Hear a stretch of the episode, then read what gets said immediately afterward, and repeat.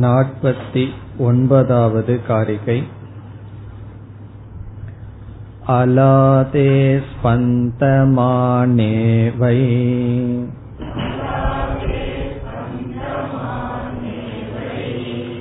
நாபாசா அன்யதோ புவக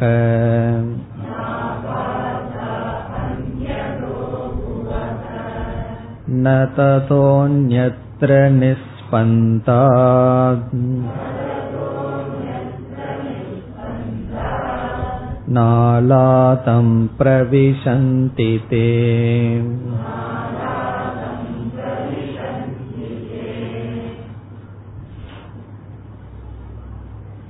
நாற்பத்தி 49வது காரிகையில் ஆகாரங்கள், அதாவது விதவிதமான உருவங்கள், எந்த விதத்திலும் சத்தியம் அல்ல, அல்லது எந்த விதத்திலும் ஒரு பொருள் அல்ல, காரியமோ காரணமோ அல்ல என்று நிலைநாட்டப்படுகின்றது. ஆகாரங்கள், விதவிதமான உருவங்கள் இருப்பது போல் ஒரு காரியம் அல்லது ஒரு பொருள் போல் தெரிந்து கொண்டு இருக்கின்றது. உண்மையில் அந்த ஆகாரங்களுக்கும் எதில் தெரிந்து கொண்டிருக்கின்றதோ அந்த அலாதத்திற்கும் எந்த விதமான சம்பந்தமும் இல்லை என்று நிலைநாட்டப்பட்டு அந்த ஆகாரங்கள் வியவஸ்தையற்றது என்று ஸ்தாபிக்கப்படுகின்றது. இதில் நாம் அலாதே ஸ்பந்தமானேவை ஆபாசாக ந அந்யதோ புவக என்ற பகுதியில் அலாதம் சுழன்று கொண்டிருக்கும் பொழுது அதில் இருக்கின்ற தோற்றங்கள் வெளியே இருந்து வரவில்லை என்றும், பிறகு நிஸ்பந்தா ததக அலாதம் அமைதியாக இருக்கும் பொழுது, அதாவது அலாதம் சாந்தியுடன் இருக்கும் பொழுது உருவங்கள் வெளியே செல்லவில்லை, பிறகு அலாதத்திற்குள்ளும் செல்லவில்லை, ஆகாரங்கள் தீபந்தத்துக்குள்ளும் செல்லவில்லை என்று இந்த மூன்று கருத்தானது எதை நிலைநாட்டுகின்றது என்றால் ஆகாரங்கள் எந்த விதத்திலும் உருவாகவில்லை, தோன்றவில்லை, பிறகு அலாதத்தின் மீது தெரிகின்றது, அலாதத்தின் மீது அத்தியாசம் செய்யப்பட்டுள்ளது என்று கூறப்பட்டது. இனி நாம் இந்த முழு காரிகையில் உதாரணம்தான் நிலைநாட்டப்பட்டது. இதை 51வது காரிகையில் ஆசிரியர் சைத்தன்யத்திற்கு ஒப்பிடுவார். இனி அடுத்த 50வது காரிகை. ந நிர்கதா அலாததே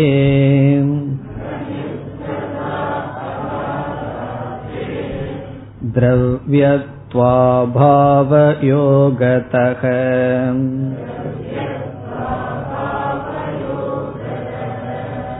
விஞ்ஞானேபி ததைவ ஸ்யுஹு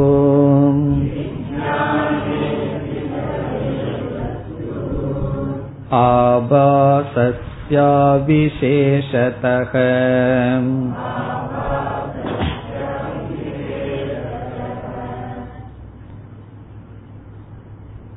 இந்த காரிகையின் முதல் பகுதியில் யாது காரணத்தினால் ஆகாரங்கள், அதாவது விதவிதமான தோற்றங்கள், எதனுடைய காரணம் அல்லது எதனுடைய காரியம் அல்ல என்று நிலைநாட்டுகின்றார். அதாவது அலாதத்திலிருந்து நாம் பார்க்கின்ற விதவிதமான உருவங்கள் என்ன காரணத்தினால் தோன்றவில்லை அல்லது காரியம் அல்ல என்று நிலைநாட்டுகின்றார். புரிகின்றதோ என்ன நிலைநாட்டப் போகிறார் என்று? உதாரணமாக நாம் தயிரை பார்க்கின்றோம். அந்த தயிருக்கு பால் என்கின்ற ஒரு காரணத்தை கூறுகின்றோம். இப்பொழுது தயிர் என்கின்ற ஒரு காரியம் நாம் மித்தியா என்று சொல்வதில்லை. அது காரியமாக இருந்த போதிலும் காரணம் என்ன, அதற்கு பால் என்கின்ற காரணம் இருக்கின்றது. பால் என்கின்ற காரணம் இருப்பதனால் தயிர் என்கின்ற ஒரு பரிணாமத்தை நாம் பால் என்ற தத்துவத்திற்கு எவ்வளவு இருப்பு சத்தியத்துவம் கொடுக்கின்றோமோ அதே தத்துவம் அல்லது அதே சத்தியத்துவம் தயிருக்கும் கொடுக்கின்றோம். ஆனால் அலாதத்துக்கு எவ்வளவு சத்தியத்துவம் கொடுக்கின்றோமோ அதே சத்தியத்துவம் அலாதத்தில் நாம் பார்க்கின்ற விதவிதமான ஆகாரங்களுக்கு கொடுப்பதில்லை. அதற்கு என்ன காரணம் என்றால், ஏற்கனவே 49வது காரிகையில் கூறினார், அலாதத்தில் தெரிகின்ற ஆகாரங்கள் அலாதத்தினுடைய காரியம் அல்ல, அலாதத்திலிருந்து தோன்றியது அல்ல என்று சொன்னார். அதாவது பாலிலிருந்து தயிர் தோன்றியது போல் அல்ல.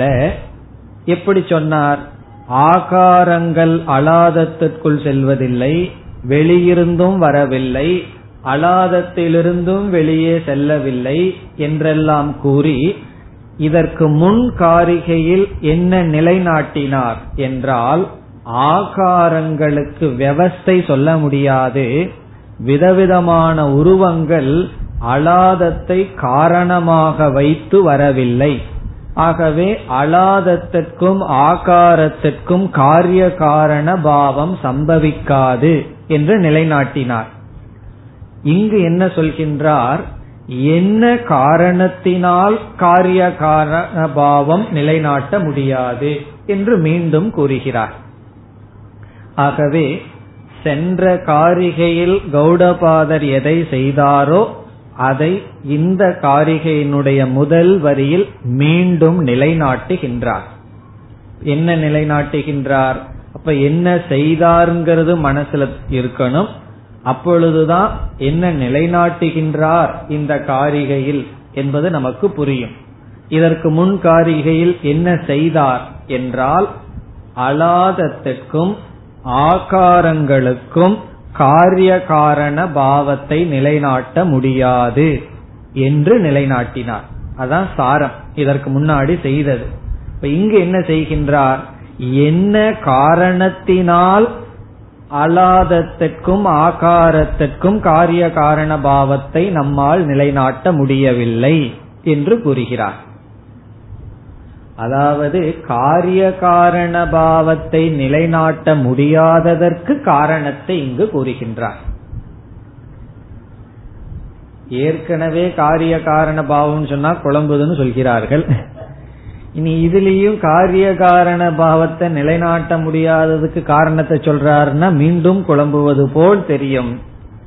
ஆனால் குழம்பாது, கவனமாக கேட்டால் குழம்பாது.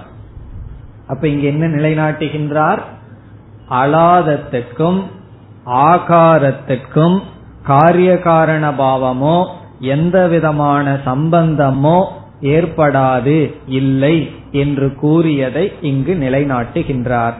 எப்படி, முதல் வரிக்கு செல்லலாம். ந நிர்கதாக அலாதாத் தே. தே என்றால் ஆகாரங்கள், தே ஆகாராகா அந்த விதவிதமான உருவங்கள், தேன அவைகள் அர்த்தம். இங்கு அவைகள் என்றால் அந்த உருவங்கள், தே ஆகாராகா அலாதாத் அலாதத்திலிருந்து, அலாதாத் என்றால் தீப்பந்தத்திலிருந்து, ந நிர்கதாகா, ந நிர்கதாகா என்றால் உற்பத்தியாகவில்லை. நிர்கதாகன தோன்றுவது, ந நிர்கதாகன தோன்றுவதில்லை, பிறக்கவில்லை. ஆகாரங்கள் அலாதத்திலிருந்து பிறக்கவில்லை. விதவிதமான கோலங்கள் எதிலிருந்து, தீப்பந்தத்திலிருந்து பிறக்கவில்லை. இது புதிதான கருத்து அல்ல, இந்த கருத்தை தான் சென்ற காரிகையில கௌடபாதர் நிலைநாட்டினார். எப்படி நிலைநாட்டினார்? அதாவது உருவங்கள், விதவிதமான ஆகாரங்களுக்கும் அலாதத்துக்கும் உள்ள சம்பந்தத்தை பார்த்தால், அலாதம் சுழலும் பொழுது ஆகாரங்கள் வெளியே இருந்து வரவில்லை, அமைதியாக இருக்கும் பொழுது ஆகாரங்கள் வெளியே செல்லவில்லை அல்லது அலாதத்திற்குள்ளும் செல்லவில்லை. ஆகவே இந்த ஆகாரத்துக்கும் அலாதத்திற்கும் எந்த விதமான சம்பந்தத்தையும் கூற முடியாது என்று நிலைநாட்டினார். அதை இங்கு முதலில் சுருக்கமாக கூறி, பிறகு ஏன், என்ன காரணத்தினால் அலாதத்திற்கும் ஆகாரத்திற்கும் எந்த விதமான சம்பந்தத்தையும் நம்மால் கூற முடியவில்லை, அதை இப்பொழுது கூறுகிறார். திரவியத்துவ அபாவ யோகதக. திரவியத்துவம் என்றால், திரவியம் என்றால் ஒரு பொருள், ஒரு சப்ஸ்டன்ஸ், சாலிட் ஆப்ஜெக்ட். நம்ம வஸ்துன்னு அடிக்கடி சொல்லுவோம். இப்ப திரவியம்னா ஒரு வஸ்து, ஒரு பொருள். திரவியத்துவம் என்றால் பொருளாக இருக்கின்ற தன்மை. அபாவம் என்றால் பொருளாக இருக்கின்ற தன்மை இல்லாத. அப்ப திரவியத்துவ அபாவம் என்றால் பொருளாக இல்லாத தன்மை. யோகதக என்றால் அப்படிப்பட்ட தன்மையுடன் கூடியிருப்பதனால், பொருளாக இல்லாமல் இருக்கின்ற தன்மையுடன் கூடியிருப்பதனால் என்று பொருள்.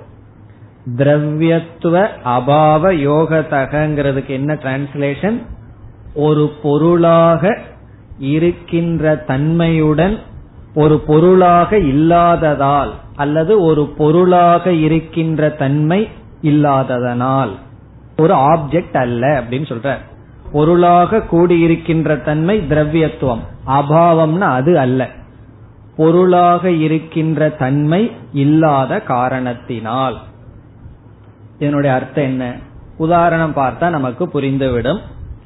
இப்பொழுது 10 கிலோ களிமண் இருக்கின்றது, அதிலிருந்து நம்ம ஒரு 25 பானை செய்துள்ளோம். அந்த 25 பானைய நம்ம எடை போட்டு பார்த்தோம்னா அது எவ்வளவு இருக்கும்? அதே 10 கிலோ. அல்லது என்னென்ன பொருள் எல்லாம் நம்ம சேர்த்து பானையை உருவாக்கணுமோ அந்த பொருளினுடைய எடை தான் இருக்கும். பானைக்குன்னு புதிய எடை வந்திருக்காது. காரணம் என்ன? அங்க பானைங்கிறது ஒரு புதிய வாக், ஒரு புதிய சொல், பிறகு புதிய ரூபம். இந்த நாம ரூபம் ஒரு வஸ்து அல்ல, களிமண்ண போல ஒரு பொருள் அல்ல. பிறகு நாம ரூபம் என்பது அது வெறும் நாமம், சப்தம், அது பெரும் ரூபம். அதை நம்ம என்ன சொல்லலாம்? திரவியத்துவ அபாவம் அப்படின்னு சொல்றோம். ஏன்னா அது ஒரு ஃபார்ம், ஒரு வெறும் உருவந்தான், பிறகு ஒரு சொல்லுதானே தவிர அது ஒரு திரவியம் அல்ல. அந்த வெயிட் யாருக்கு இருக்கு? திரவியத்துக்கு தான் இருக்கு. ஆகவே நாம ரூபம்ங்கிறது திரவியம் அல்ல, அது ஒரு பொருள் அல்ல. பிறகு என்னன்னா அது ஒரு பொருள் மீது ஏற்றி வைக்கப்பட்ட ஒன்று. அதனால இங்க என்ன சொல்றார்? இந்த ஆகாரங்கள் இருக்கின்றது அல்லவா, விதவிதமான உருவங்கள், அந்த ஆகாரம் ஒரு திரவியமாக இல்லை. பிறப்பதற்கு அது ஒரு தோன்றுவதற்கு ஒரு திரவியமா இல்லை. பிறகு ஆகாரம்ங்கிறது வெறும் ரூபம் தான். ஆகாரம்னா என்ன? வெறும் ஃபார்ம், உருவம் தான். அது திரவியமாக இல்லாத காரணத்தினால், அது ஒரு ஆப்ஜெக்டா இல்லாத காரணத்தினால் அதற்கு பிறப்பு என்பது இருக்காது. மீண்டும் இந்த கருத்தை கௌடபாதர் வேறொரு காரிகையில் சொல்ல போறார்.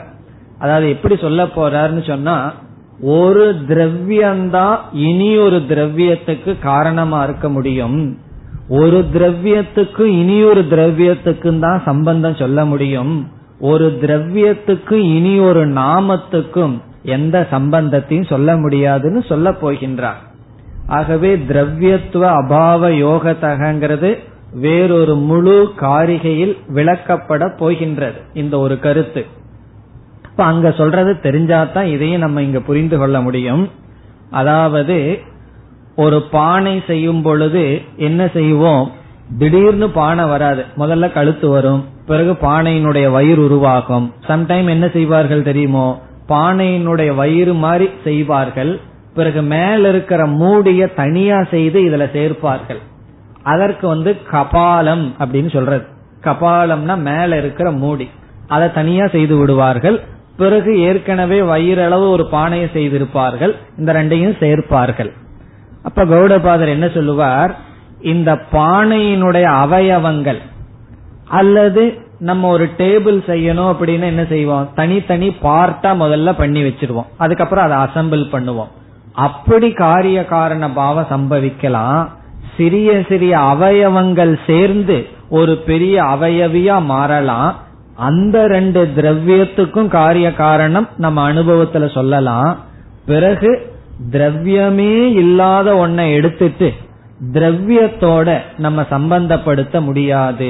காரணம் என்னன்னா, திரவியம் இல்லாத ஒன்று திரவியத்தின் மீது ஏற்றி வைக்கப்படுகிறதே தவிர சம்பந்தத்தை பேச முடியாது.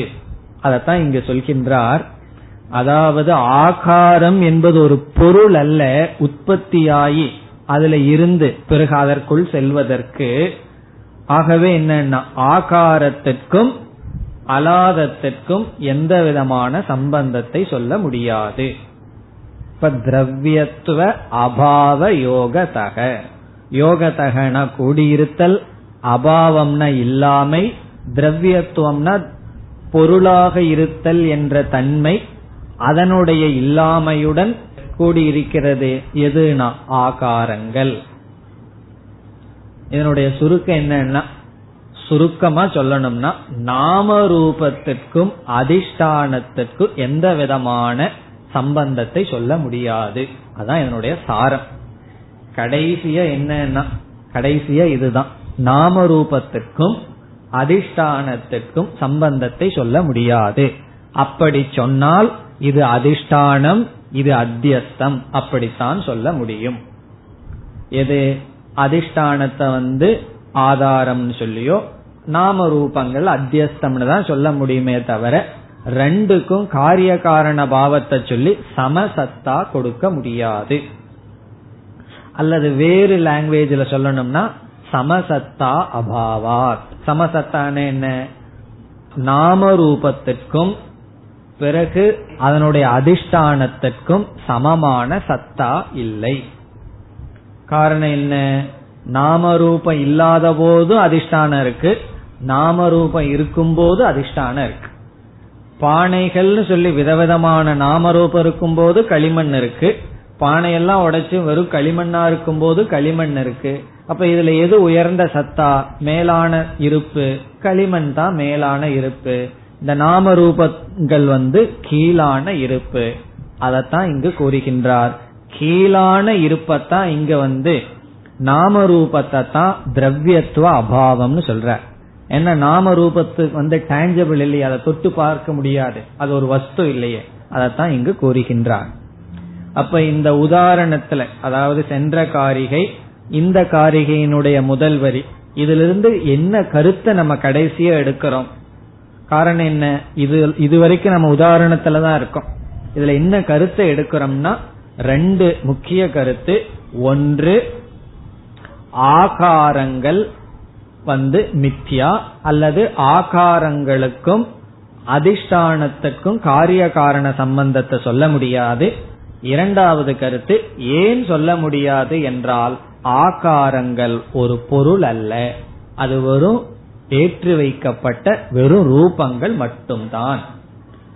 இந்த கருத்தை இனி இரண்டாவது வரியிலிருந்து என்ன செய்ய போறார், இந்த உதாரணத்தை எடுத்து அப்படியே சைத்தன்ய விஷயத்திலும் சேர்க்க வேண்டும். அதை கூறுகிறார் இரண்டாவது வரியில்.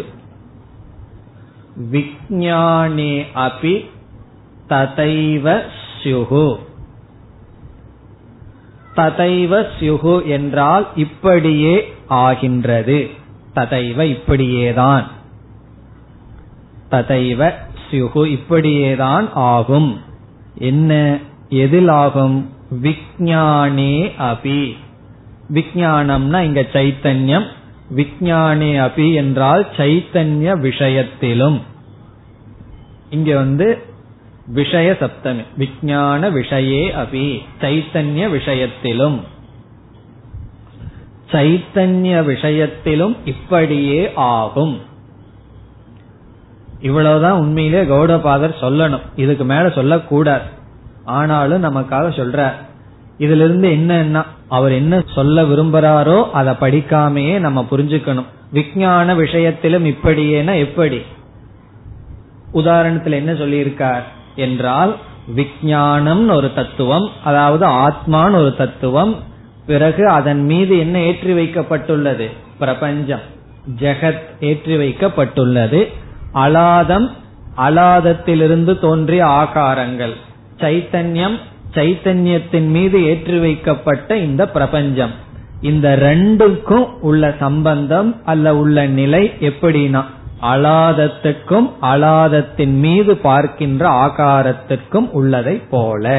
இப்ப விஞ்ஞானி அப்படின்னா, இப்ப நம்ம பார்த்த கருத்துக்கள் எல்லாம் விஞ்ஞான விஷயத்திலும் எடுத்துக்கொள்ள வேண்டும். அதை எப்படி எடுத்துக்கொள்ளணும்னு இங்க நம்ம பார்க்க வேண்டாம், காரணம் கௌடபாதரே சொல்ல போகின்றார். இனி அடுத்த பகுதி, ஆபாசஸ்ய அவிசேஷதஹ. அவிசேஷதஹ ஆபாசஸ்ய, இங்க என்ன சொல்றார்?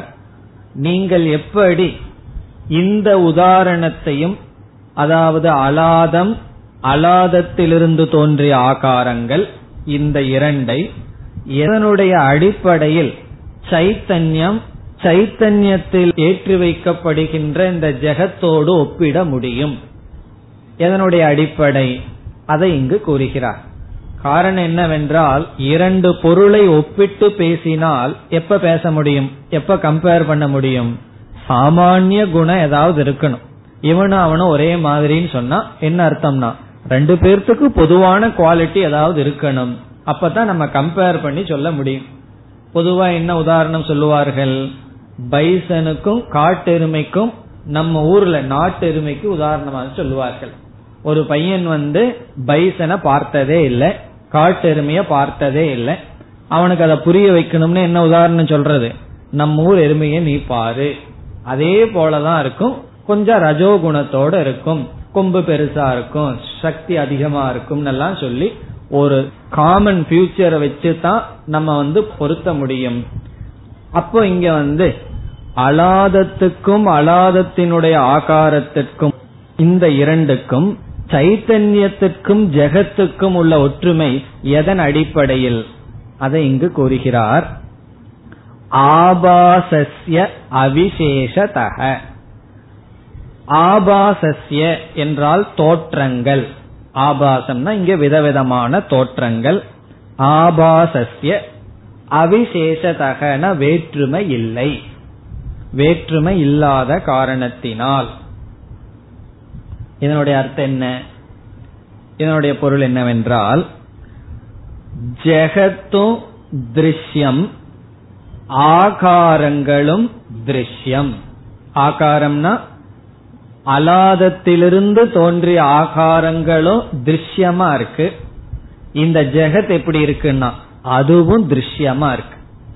ஆகவே ஆகாரத்தையும் ஜெகத்தையும் நாம ஒப்பிடுவதற்கு காரணம் என்ன, பொதுவான தன்மை என்ன என்றால் திருஷ்யத்துவம். அதை இங்க கௌடபாதர் சொல்லல, பொதுவா இருக்குன்னு சொல்லிட்டார். என்னங்கிறத விட்டுட்டார். நம்ம இங்க எடுத்துக்கொள்கின்றோம் திருஷ்யத்துவம். இப்ப இங்க காரிகையில் என்ன சொல்லியிருக்கார்? ஆகாரஸ்ய அவிசேஷதஹ அப்படின்னு சொல்லியிருக்கார். அலாதத்திலிருந்து தோன்றிய ஆகாரங்கள் ஜெகத்துடன் வேறுபடவில்லை, அவ்வளவுதான் இங்க பேசியிருக்கார். அவிசேஷதகனா நோ டிஃபரன்ஸ். எதற்குனா ஃபார்ம்க்கு, ஆகாரத்துக்கும் ஜெகத்துக்கும் வேறுபாடு இல்லை, ரெண்டு ஒண்ணுதான். எதுல வேறுபாடு இல்லை, எதுல ஒற்றுமை? திருஷ்யத்துவம், பார்க்கப்படுதல், அதாவது இந்திரிய விஷயத்துவம் அர்த்தம். ஆகாரங்கள் இந்திரியத்துக்கு விஷயமா இருக்கு, கண்ணுக்கு விஷயமா இருக்கு. ஜெகத்து மேலும் ஒரு நாலு இந்திரியத்துக்கு விஷயமா இருக்கு. கண்ணுக்கு மட்டும் ஜெகத்து விஷயமா இல்லையே, காதுக்கும் விஷயமா இருக்கே, நாக்குக்கும் விஷயமா இருக்கே, ஸ்பர்ஷத்துக்கும் விஷயமா இருக்கேன்னா விஷயமா இருக்கல்ல, அது போதும். ஐந்து இந்திரியம் இல்ல பகவான் இன்னொரு 10 இந்திரியத்தை படிச்சிருந்தாருன்னா அதுக்கும் விஷயமா இருக்கலாம். இப்ப நமக்கு என்ன முக்கியம்? விஷயமாக இருத்தல், அதான் முக்கியம். எவ்வளவு இந்திரியம்ங்கிறதுல முக்கியம் இல்ல. இங்க உதாரணத்துல ஒரு இந்திரியம்தான், ஆனா உலகத்துல 5 இந்திரியங்கள். இப்ப ஒற்றுமை என்னன்னா இந்த ஜெகத் நமக்கு விஷயமா இருக்கு, பிறகு ஆகாரங்கள் கண்ணுக்கு விஷயமா இருக்கு, அதத்தான் சுருக்கமா திருஷ்யம் என்று கூறுகின்றோம். அந்த திருஷ்யம் என்பது சாமான்யமாக இருப்பதனால் இப்ப என்ன செய்யலாம்? ஆகாரங்களையும் பிரபஞ்சத்தையும் சமப்படுத்தலாம், ஒப்பிட்டு சொல்லலாம். அலாதத்துல தோன்ற விதவிதமான ஆகாரங்களையும் ஜெகத்தையும் சமப்படுத்தலாம். ரெண்டுக்கும் திருஷ்யத்துவம்ங்கிறது பொதுவாக இருக்கிறது. இனி அடுத்த கேள்வி கேட்கலாம், சரி ஜெகத்துக்கும் ஆகாரத்துக்கும் ஒற்றுமை இருக்கிறதுனால சமப்படுத்திடலாம், அலாதத்துக்கும் ஆத்மாவுக்கு என்ன ஒற்றுமை இருக்கு சமப்படுத்துறதுக்கு? அடுத்த சந்தேகம் அல்லவா, அலாத தீப்பந்தத்துக்கும் ஆத்மாவுக்கும் என்ன சம்பந்தம் இருக்கு? ஆத்மா தீய போல ரெட் கலர்ல இருக்குமா? அந்த கேள்வி வரும் பொழுது என்ன பதில் சொல்றோம்? இந்த ஆகாரங்கள் எதன் மீது தோன்றிக் கொண்டிருக்கின்றது, எதை சார்ந்து இருந்து இருக்கின்றது என்றால் அலாதத்தை சார்ந்து இது இருக்கின்றது. இது மித்தியா, ஆகாரங்கள் மித்தியான்னு சொன்னா சத்தியமான ஒன்ன சார்ந்து இருக்கு. அதே போல ஜெகத் எதை சார்ந்து இருக்கின்றதுன்னு பார்த்தா ஆத்மாவை சார்ந்து இருக்கு. வேற எதையாவது சார்ந்து இருந்திருந்ததுன்னா அதையும் அலாதத்தையும் நம்ம ஒன்னா சொல்லி இருக்கலாம். ஆனா ஆத்மாவை சார்ந்து இருப்பதனால் நம்ம என்ன சொல்றோம்? ஆத்மாவும் அலாதமும் ஒன்றாக ஒப்பிடப்படுகிறது. அப்ப இங்க என்ன ஜஸ்டிஃபை பண்றார் கௌடபாதர்? இந்த உதாரணத்தை நான் ஏன் சொன்னேன்? நான் இந்த உதாரணத்தை சொல்லி அலாதத்தையும் அலாதத்தினுடைய ஸ்பந்தனமாக பார்க்கின்ற உருவங்களையும் ஆத்மாவையும் ஜெகத்தையும் நான் உதாரணமாக சொன்னதற்கு காரணம் இங்கு குறிப்பிடுகிறார். அந்த காரணத்தை சொல்லல, ரெண்டு சமம் அப்படின்னு சொல்லியிருக்கார். காரணத்தை நாம் பார்த்தோம். எதற்கு என்னென்ன காரணம்? திருஷ்யத்துவம்ங்கிறது ஜெகத்துக்கும் பிறகு ஆகாரத்துக்கும் பொதுவானது. பிறகு எதெல்லாம் பார்க்கப்படுதோ அதற்கு அதிஷ்டானமாக இருத்தல்ங்கிறது இங்கு சாமான்யம். இப்ப அங்கு திருஷ்யத்துவம், இங்கு அதிஷ்டானத்துவம் சாமான்யம். எது அதிஷ்டானத்துவம்? ஜெகத்துக்கு அதிஷ்டானமா ஆத்மா இருக்கு அல்லது விஞ்ஞானம் இருக்கு, அங்கு ஆகாரத்திற்கு அதிஷ்டானமாக அலாதம் இருக்கின்றது. இவ்விதம் 49, 50 இந்த இரண்டுல என்ன செய்தார்? உதாரணத்தை பேசினார்.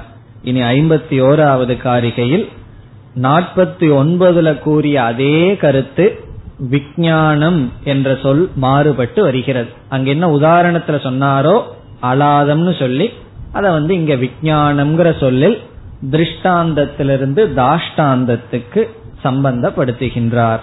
51 விஞ்ஞானே ஸ்பந்தமானே வை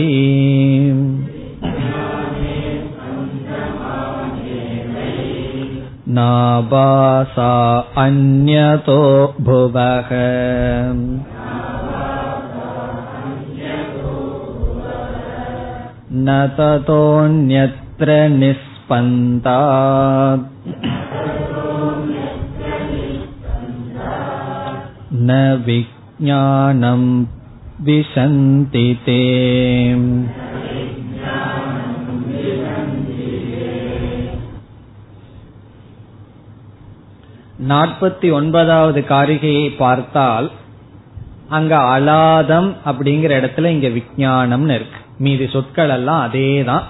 அலாதே ஸ்பந்தமானேவை ந ஆபாசாக அந்நதோ புவகன் அங்க இருக்கு. இங்க என்ன பண்ணிட்டாரு? அலாதம்ங்கிற இடத்துல என்ன போட்டார்? விஞ்ஞானே. அலாதே ஸ்பந்தமானேங்கிற இடத்துல விஞ்ஞானே ஸ்பந்தமானே. இரண்டாவது வரையிலையும் ஒரே ஒரு சொல்லுதான் மாறுபடுகிறது. அங்கு அலாதம்ங்கிற இடத்துல இங்க விஞ்ஞானம் எழுதியிருக்கார். ந அலாதம் பிரவிசந்திதே, இங்கு ந விஞ்ஞானம் விசந்திதே. அதுல இருந்து என்ன தெரியுதுன்னா அங்க என்னென்ன விளக்கம் பார்த்தமோ அதேதான். அதனால கொஞ்சம் வேகமாக பார்க்கலாம். இங்க என்ன சொல்றார்? அங்க என்ன சொன்னார்னு வரந்தரலையே, அங்க வந்து 3 கருத்து சொன்னார். அதேதான் இங்கேயும் சொல்றார். அதாவது சைத்தன்யமானது தவறாக புரிந்து கொண்ட சமயத்தில் இந்த உலகம் சைத்தன்யத்திடம் பெறுகிறது. விஞ்ஞானம் தவறாக புரிந்து கொண்ட பொழுது பிரபஞ்சம் நமக்கு தெரிந்து கொண்டு இருக்கிறது. இந்த பிரபஞ்சம் வெளியே இருந்து வரவில்லை. எப்பொழுது இந்த பிரபஞ்சத்தை நம்ம பார்த்து கொண்டிருக்கும் பொழுது, எப்பொழுது பார்த்து கொண்டிருக்கின்றோம், விஞ்ஞானம் தவறாக புரிந்து கொள்ளப்படும் பொழுது, பிரபஞ்சத்தை அனுபவிக்கும் பொழுது பிரபஞ்சம் வெளியே இருந்து வரவில்லை. முதல் கருத்து. இரண்டாவது கருத்து, இந்த விஞ்ஞானம் சரியாக புரிந்து கொள்ளப்படும் பொழுது, சரியா ஆத்மாவை புரிஞ்சிட்ட போது என்ன ஆயிருது, பிரபஞ்சம் போயிருது, இந்த பிரபஞ்சம் வெளியே செல்லவில்லை. மூணாவது கருத்து என்ன, இந்த பிரபஞ்சம் விஞ்ஞானத்துக்குள்ளும் செல்லவில்லை. இருக்கோ கதி ஆகதி ஸ்திதி அபாவாத்னு பார்த்தோம். கதினா வெளியே போறது, ஆகதினா உள்ள வர்றது, ஸ்திதினா இருக்கிறது. இந்த விதவிதமான ஆகாரங்களுக்கு வெளியே போதல் என்பதோ உள்ள வர்றதுங்கிறதோ அல்லது எங்காவது இருக்குதுங்கிறதோ கிடையாது. அதே போல இந்த உலகம் என்னன்னா, இப்ப நம்ம பார்த்துட்டு இருக்கிற உலகத்துக்கு கதி கிடையாது அப்படின்னு என்ன, இது எங்கேயும் போகாது. சரி, எங்காவது இருந்து வருமானா, ஆகதி கிடையாது, இது எங்கிருந்தும் வரவில்லை. சரி, எங்கேயும் போக வேண்டாம், எங்கேயும் வர வேண்டாம், வீட்லயே இருக்கட்டுமான்னா, சில பேர் எங்கேயும் போக மாட்டாங்க, எங்கேயும் வரமாட்டார்கள், வீட்லயே இருப்பார்கள். ஸ்திதி தான் இருக்கான்னா அதுவும் கிடையாது. ஆகவே என்னன்னா விவஸ்தை இல்லை. இந்த பிரபஞ்சமே விவஸ்தை இல்லைங்கும் போது யாராவது விவஸ்தை இல்லாம பேசினா நம்ம கோபம் வரக்கூடாது. காரணம் என்ன, பிரபஞ்சமே விவஸ்தை இல்லை, அதுக்குள்ள விவஸ்தை இல்லாதது என்ன இருக்க போகுது. அப்படிப்பட்டதுதான் இந்த பிரபஞ்சம். அதான் இங்க சொல்கின்றார். காரியை பார்த்தால் விஞ்ஞானே ஸ்பந்தமானே வை, விஞ்ஞானே ஸ்பந்தமானே, இந்த இடத்துல விஞ்ஞானத்தினுடைய ஸ்பந்தனம்னு என்ன, சைத்தன்யத்தினுடைய அசைவுன்னு என்ன, சைத்தன்யத்தை தவறாக புரிந்து கொண்ட பொழுது. விஞ்ஞானே விவர்த்தேவை அர்த்தம், விஞ்ஞான விவர்த்தமாகும் பொழுது. அது ஏன் விவர்த்தமாகுதுன்னா தப்பா புரிந்து கொள்ளும் பொழுது. அதாவது கயிறானது விவர்த்தமாக மாறி பாம்பாக தெரிகிறதுன்னு சொல்றோம். எப்பொழுது கயிறு விவர்த்தமாகும்னா எப்பொழுது கயிறு தவறாக புரிந்து கொள்கின்றோமோ கயிற்றை, அப்பொழுது விவர்த்தமாகும். அப்படி விஞ்ஞானத்தை எப்பொழுது தவறாக புரிந்து கொள்கின்றோமோ அப்பொழுது என்ன ஆகின்றது, விவர்த்தமாகின்றது. அந்த சமயத்தில் ஜெகத் தெரிகிறது, அந்த ஜெகத் வெளியே இருந்து வரவில்லை. அத சொல்றார், ந ஆபாசாகா அந்யதோ புவக, ஆபாசாகனா இங்கு ஜெகத், அந்யதோ புவகன வெளியே இருந்து வரவில்லை, வேறு இடத்திலிருந்து வந்து விஞ்ஞானத்தில் இருக்கவில்லை.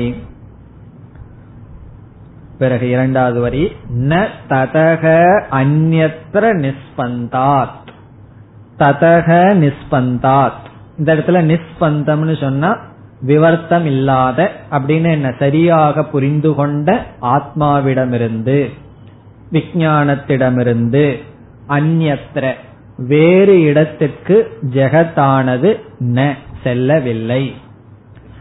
அதாவது தவறாக புரிந்து கொண்ட பொழுது உலகமானது வெளியே இருந்து வரவில்லை, சரியாக புரிந்து கொண்ட பொழுது வெளியேவும் செல்லவில்லை. ந நிஸ்பந்தாத், இங்க விஞ்ஞானாத் அந்யத்ர ந கச்சதி, வெளியே செல்லவில்லை. சரி, இந்த உலகம் விஞ்ஞானத்துக்குள்ள சென்றிருக்கோ அப்படின்னு பார்த்தா ந விஞ்ஞானம் தே விசந்தி, தே ஆகாராக அந்த ஆகாரங்கள் அல்லது ஆபாசமான இந்த உலகங்கள், ந விசந்தி விஞ்ஞானத்திற்குள்ளும் செல்லவில்லை.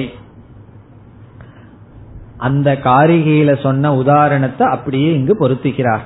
அதனால என்னன்னா ஆகாரத்துக்கு என்ன ஸ்டேட்டஸோ, விதவிதமான உருவங்களுக்கு என்ன ஸ்டேட்டஸோ அதே ஸ்டேட்டஸ் தான் எதற்கு, இந்த பிரபஞ்சத்திற்கு. இப்ப இந்த இடத்துல ஒரு இடத்துல கொஞ்சம் கவனமா இருக்கணும்.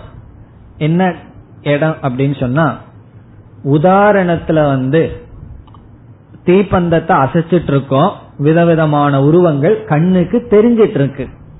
பிறகு அலாதத்தினுடைய சாந்தி ஏற்படுது, தீப்பந்தத்தை பேசாம வச்சிருக்கோம். அப்ப என்னன்னா உருவங்கள் தெரியவில்லை. அதே போல நம்மிடம் தவறு இருக்கும் பொழுது இந்த உலகம் தெரிஞ்சிட்டு இருக்கு, தவறு போனவுடன் ஆத்ம ஞானம் வந்தவுடன் இந்த உலகம் தெரியவில்லை. அப்படித்தான் இங்க பேசப்பட்டிருக்கு.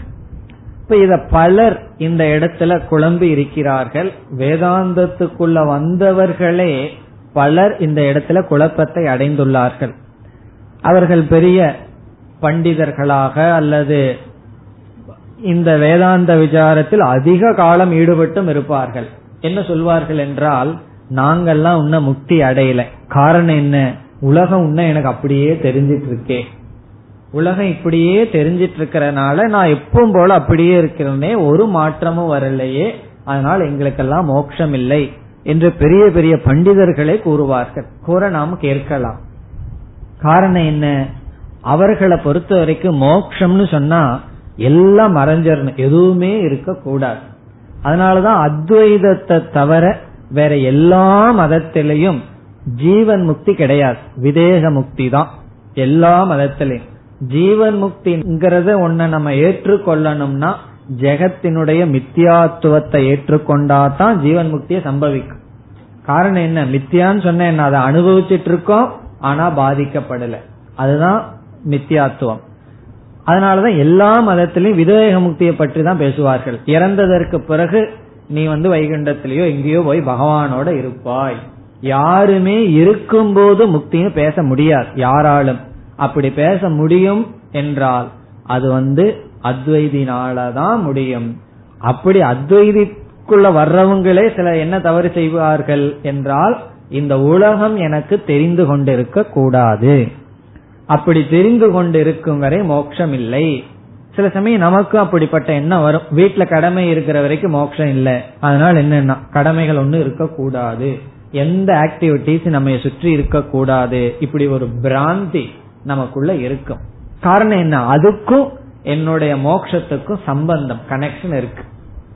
அதனால இந்த இடத்துல எப்படி புரிந்து கொள்ள வேண்டும் என்றால், வேறொரு உதாரணத்தை மாத்திக்கணும். எந்த இடத்துல உதாரணம் கொஞ்சம் சரிப்பட்டு வரலையோ அப்ப உதாரணத்தை நம்ம மாத்திக்கிறோம்.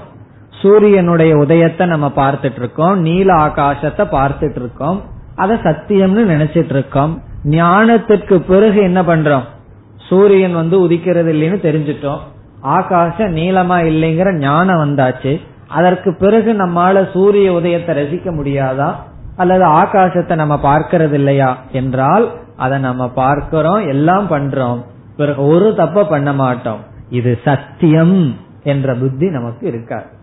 அல்லது பிரயோஜனத்தோட சொல்லணும்னா, காணல் நீரை பார்க்கிறோம், நீர்னு நினைச்சிட்டு அதை அடையறதுக்கு பிரயத்தனம் பண்றோம். திரும்பி வந்ததற்கு பிறகு ஞானம் இருக்கு, அது வெறும் தோற்றம்னு சொல்லி பிறகு அந்த தோற்றம் மாறுவதில்லை, ஆனால் அதில் இருக்க சத்தியத்துவ புத்தி போயிருது. அப்படி இந்த ஜெகத்து நீங்குகிறது அப்படின்னு சொன்ன என்ன, அதனுடைய சத்தியத்துவ புத்தி நீங்குதல் தான் ஜெகத் நீங்குதல். சத்தியத்துவ புத்தினா ரியாலிட்டி, அது நீங்குச்சுன்னா ஜெகத்து நீங்குவது போல. இப்ப ஒருவர் நம்ம கிட்ட பேசிட்டே இருக்கார், நம்ம நண்பர்னு வச்சுக்கோமே. அவர் பேச நம்ம கேட்க விரும்பல. ரெண்டு செய்யலாம், ஒண்ணு பேசாத அப்படின்னு வாயை அடைக்கலாம், இல்ல அப்படின்னா அவர் பேசுறது எதுக்குமே முக்கியத்துவம் கொடுக்க வேண்டாம், ஏதோ சத்தத்தை போல காதுல விழுந்துட்டு இருக்கலாம். அப்ப என்னன்னா அவர் பேசியிருக்கார், நம்ம கேட்டிருக்கோம், அதே சமயம் கேட்கவில்லை. எப்படின்னா அவர் பேசுற சொல்லினுடைய சத்தியத்துவத்தை எடுத்துட்டோம் அப்படின்னா அது வெறும் சவுண்ட், வெறும் சம் நாய்ஸ், அவ்வளவுதான். நம்மால எதை செய்ய முடியும்? நம்மால நம்ம வச்சிட்டு இருக்கிற சத்தியத்துவத்தை தான் நீக்க முடியுமே தவிர அவங்க வாய அடைக்க முடியாது. வீட்டுல ஏன் பிரச்சனை வருதுன்னா, அவங்க வாய அடைக்க முயற்சி பண்ணும் போதுதான் அதிகமா வாய் பெருசாயிட்டு இருக்கு. நீ பேசாத பேசாதன்னு சொல்ல சொல்லத்தான், நீ யாரு சொல்றது நான் பேசாம இருக்கிறதுக்கு, பேச்சு டபுள் ஆகுது. அப்ப நம்மளுடைய பிரயத்தனம் எங்க போகுதுன்னா நம்மளுடைய பிரயத்தனம் வந்து அவர்களுடைய வாயை அடைக்கிறதுக்கு போறதுனாலதான் வாய் அதிகமாகுது. அதேதான் நம்ம விஷயத்துக்கும். மத்தவங்களையே நினைக்க வேண்டாம், மத்தவங்க நம்ம வாயை அடைக்க முயற்சி பண்ணா நம்ம அதிகமா பேசுவோம். நம்மளுடைய சாய்ஸ், நம்மளுடைய முயற்சி எங்க இருக்க முடியும் அல்லது எது சித்திக்கும்னா நம்ம அதை கேட்டுட்டு அதை டாலரேட் பண்ணி பழகிறது தான். அப்படி இந்த இடத்துல என்ன புரிந்து கொள்ள வேண்டும் சொன்னா, உலக அனுபவத்துல போயிடாது, அறிவுல தான் போகும், சத்தியத்துவம் தான் நீங்கும். இந்த உதாரணத்துல அதை மட்டும் நம்ம மாறி புரிந்து கொள்ள வேண்டும். அந்த இடத்துக்கு காணல் நீருக்கு போயிடணும். மீதி இடத்துல எல்லாம் அழாத அழாத சாந்தி கரெக்டா ஃபிட் ஆகும். எல்லா உதாரணமும் எல்லா இடத்துலயும் ஃபிட் ஆகாது. அங்கங்க உதாரணத்துல குறைகள் இருக்கும். நம்ம பல சமயங்கள்ல கரெக்டா அந்த குறைய மட்டும் எடுத்துக்குவோம். அப்படி எடுத்துக்கொள்ளாம அந்த குறைய நீக்கி புரிந்து கொள்ள வேண்டும்.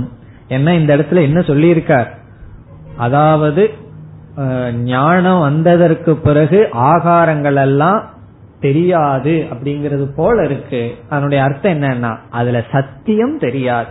அப்படி புரிந்து கொள்ள வேண்டும். இனி அடுத்த காரிகை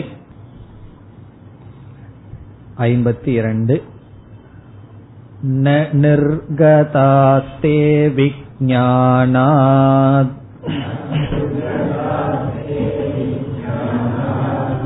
த்ரவ்யத்வாபாவயோகதஹ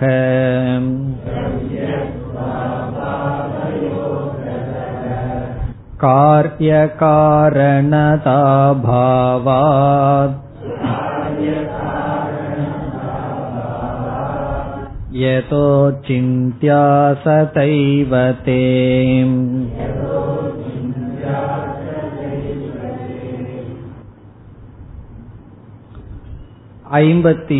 வது காரிகையினுடைய முதல் வரியும் 50வது காரிகையினுடைய முதல் வரியும் ஒரே போலதான்.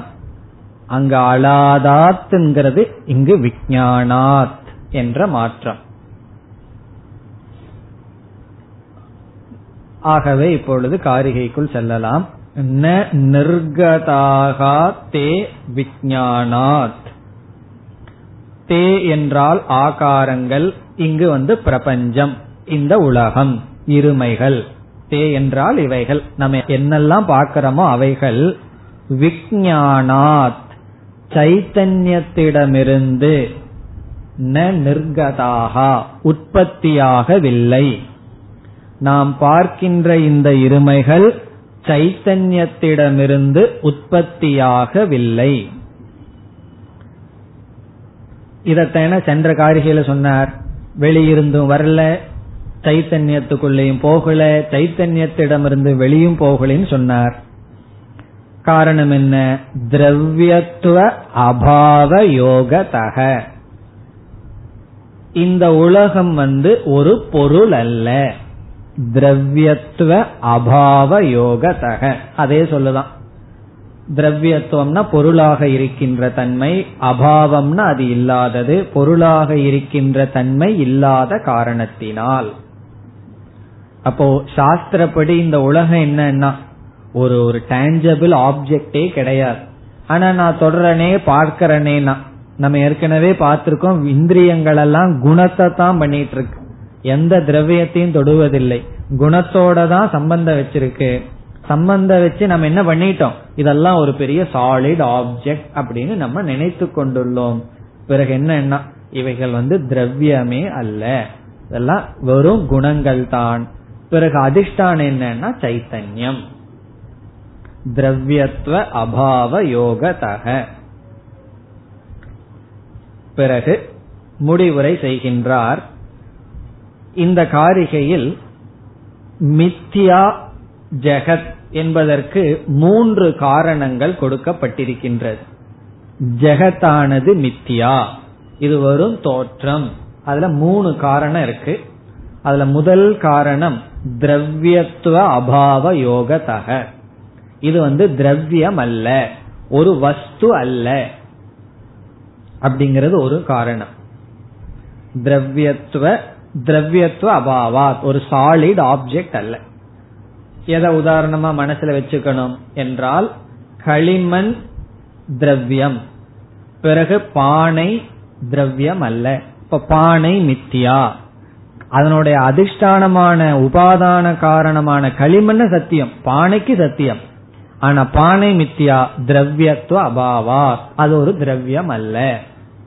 பிறகு என்ன, அது ஒரு நாம ரூபம். பானைங்கிறது வெறும் ஒரு நாம ரூபம்.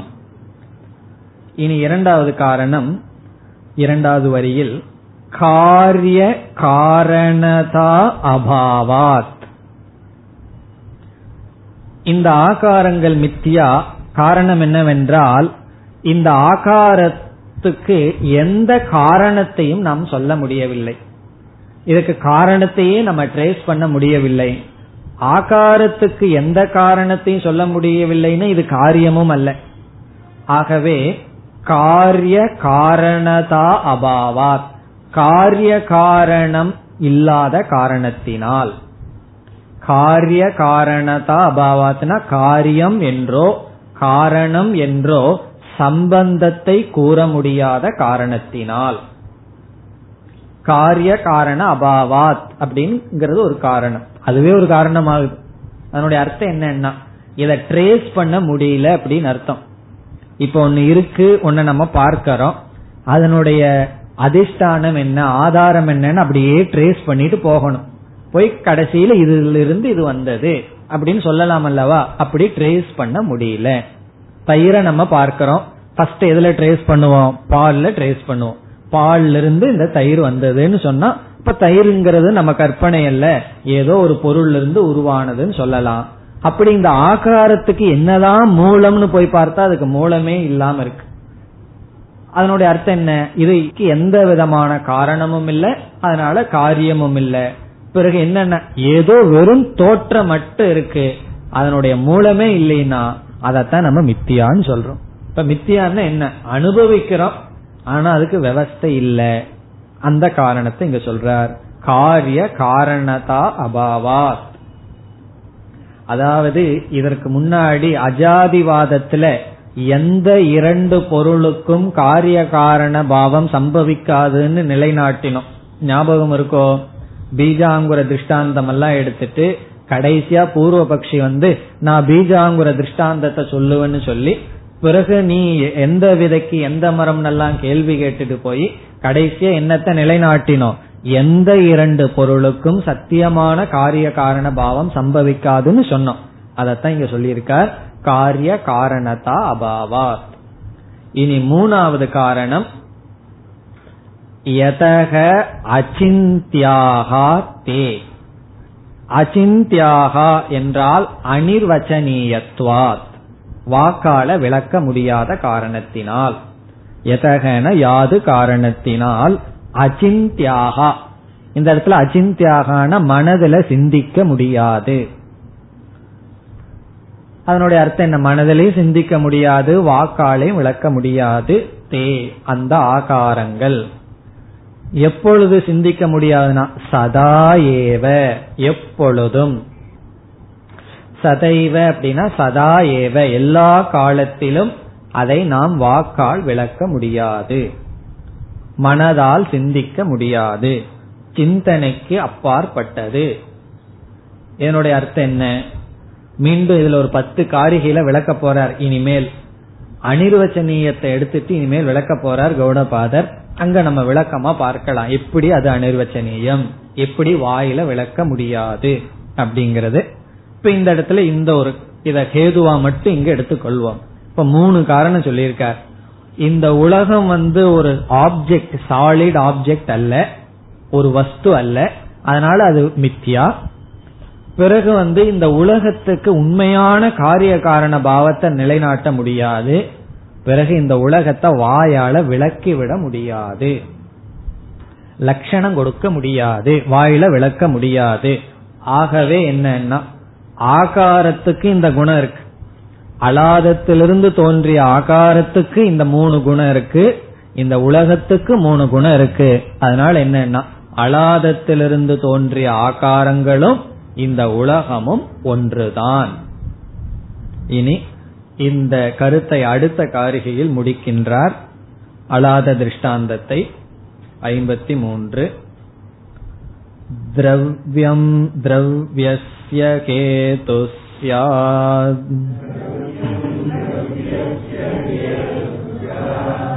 அன்யதன்யஸ்ய சைவஹி.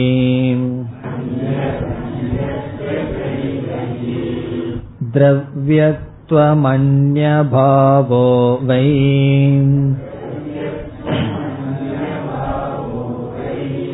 தர்மாணாம் நோபபத்யதே.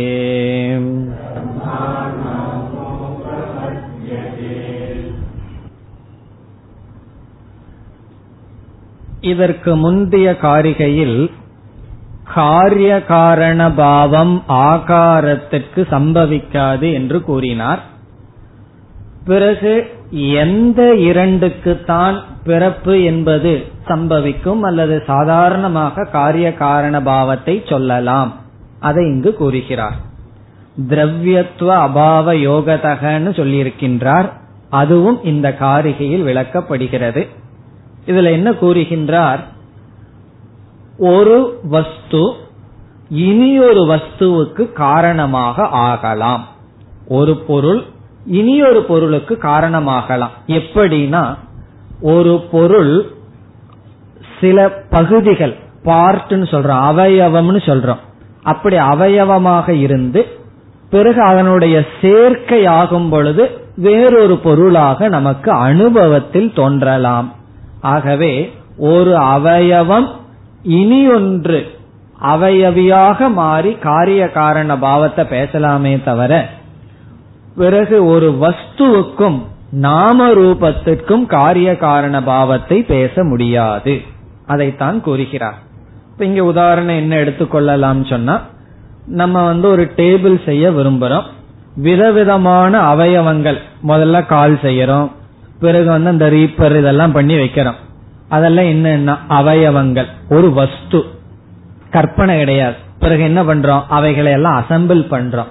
அசம்பிள் பண்ணா நமக்கு ஒரு டேபிள் அப்படின்னு ஒண்ணு ஆகுது. இப்ப இந்த இடத்துல டேபிள்ங்கிறது நாம ரூபத்துக்கு முக்கியத்துவம் கொடுக்காம அது ஒரு வஸ்துவுக்கு முக்கியத்துவம் கொடுப்போம். அதனுடைய அவயவங்களுக்கு முக்கியத்துவம் கொடுத்தா என்ன சொல்றார், இந்த அவயவங்கள் ஒரு வஸ்து, அது சேர்ந்து ஒரு வேறொரு வஸ்துவா உனக்கு தெரிகிறது, அப்படி காரிய காரண பாவம் சம்பவிக்கலாமே தவிர, பிறகு நாம ரூபம்ங்கிற ஒண்ணுக்கும் பிறகு டேபிள் அல்லது மரம்ங்கிற ஒண்ணுக்கு நீ காரிய காரண பாவத்தை சொல்ல முடியாது. விதவிதமான அவயவத்துக்கும் அவயவிக்கும் காரண காரிய பாவத்தை நீ சொல்லலாம், பிறகு வஸ்துவுக்கும் நாம ரூபத்துக்கும் காரிய காரண பாவத்தை சொல்ல முடியாது. அதத்தான் இங்கு கூறுகின்றார். இப்பொழுது புரிகின்றதா? அதாவது பானை விதவிதமான பார்ட் பண்றோம். கார் உதாரணம் எடுத்துக்குவோமே, கார்னு ஒண்ணு இருக்கு, விதவிதமான பார்ட் பண்றோம், டயரு, என்ஜின், ஏதோ பண்றோம். அதெல்லாம் அசம்பிள் பண்ண உடனே கார்னு ஒண்ணு உற்பத்தி ஆயிடும். இப்பொழுது பார்ட் அவயவத்துக்கும் காருக்கும் நம்ம காரிய காரண பாவத்தை சொல்லலாம். ஏன்னா காருங்கிறது ஒரு ஆப்ஜெக்ட், பார்ட்டுங்கிறது சின்ன சின்ன ஆப்ஜெக்ட். இப்பொழுது காருங்கிற ஒரு ஆப்ஜெக்டுக்கும் காருங்கிற நாம ரூபத்துக்கும் சம்பந்தத்தை சொல்ல முடியுமா, காரிய காரண பாவத்தை சொல்ல முடியுமா? சொல்ல முடியாது. இப்ப நாம ரூபத்தை நீ ஒரு பொருளா எடுத்துட்டு காரியம் எல்லாம் சொல்லாதே. அதுதான் இங்க கூறுகின்ற கருத்து. முதல் வரியை பார்த்தால், திரவ்யம் திரவ்யஸ்ய ஹேதுஹு ஸ்யாத், ஒரு திரவ்யம் இனியொரு திரவ்யத்துக்கு காரணமாக ஆகலாம். திரவ்யம் ஒரு பொருள், திரவ்யஸ்ய வேறு ஒரு பொருளுக்கு ஹேதுஹு ஸ்யாத் காரணம் ஆகலாம். அடுத்த வரியில் இருக்கிறது இங்க சேர்த்திக்கணும், அந்யத் அந்யஸ்யன் இருக்கு. அந்நத்துங்கிற சொல்ல எடுத்து திரவியத்தோட சேர்த்திக்கணும். அந்நத் திரவியம் ஒரு பொருள், அந்நிய திரவியஸ்ய வேறு ஒரு பொருளுக்கு ஹேதுஹு ஸ்யாத் காரணமாக அமையலாம். அதுல இருந்து என்னன்னா, ஒரு திரவியத்துக்கும் இனியொரு திரவியத்துக்கும் காரிய காரணம் சொல்லிட்டு, ஒரு திரவியத்துக்கும் ஒரு குணத்துக்கும் நாம ரூபத்துக்கு நீ சம்பந்தப்படுத்தாதே. அதுதான் கௌடபாதர் மனசுல இருக்கிற கருத்து. ஒரு பொருளையும் இனி ஒரு பொருளுன்னு மனசுல நினைச்சிட்டு சம்பந்தப்படுத்திட்டு இருக்கு. ஆனால் ஒரு பொருளையும் அதன் மீது இருக்கிற நாம ரூபத்துக்கும் காரிய காரண சம்பந்தத்தை சொல்லி நாம ரூபமும் அந்த பொருளை போல சத்தியம்னு சொல்லாதே. அதுதான் கருத்து. அதை இரண்டாவது வரியில சொல்ல போறார். நாம ரூபத்தோடு சம்பந்தப்படுத்த கூடாது என்று. அதை அடுத்த வகுப்பில் பார்ப்போம். ஓம் பூர்ணமத பூர்ணமிதம் பூர்ணாத் பூர்ணமுதச்யதே பூர்ணஸ்ய பூர்ணமாதாய பூர்ணமேவாவசிஷ்யதே. ஓம் சாந்தி சாந்தி.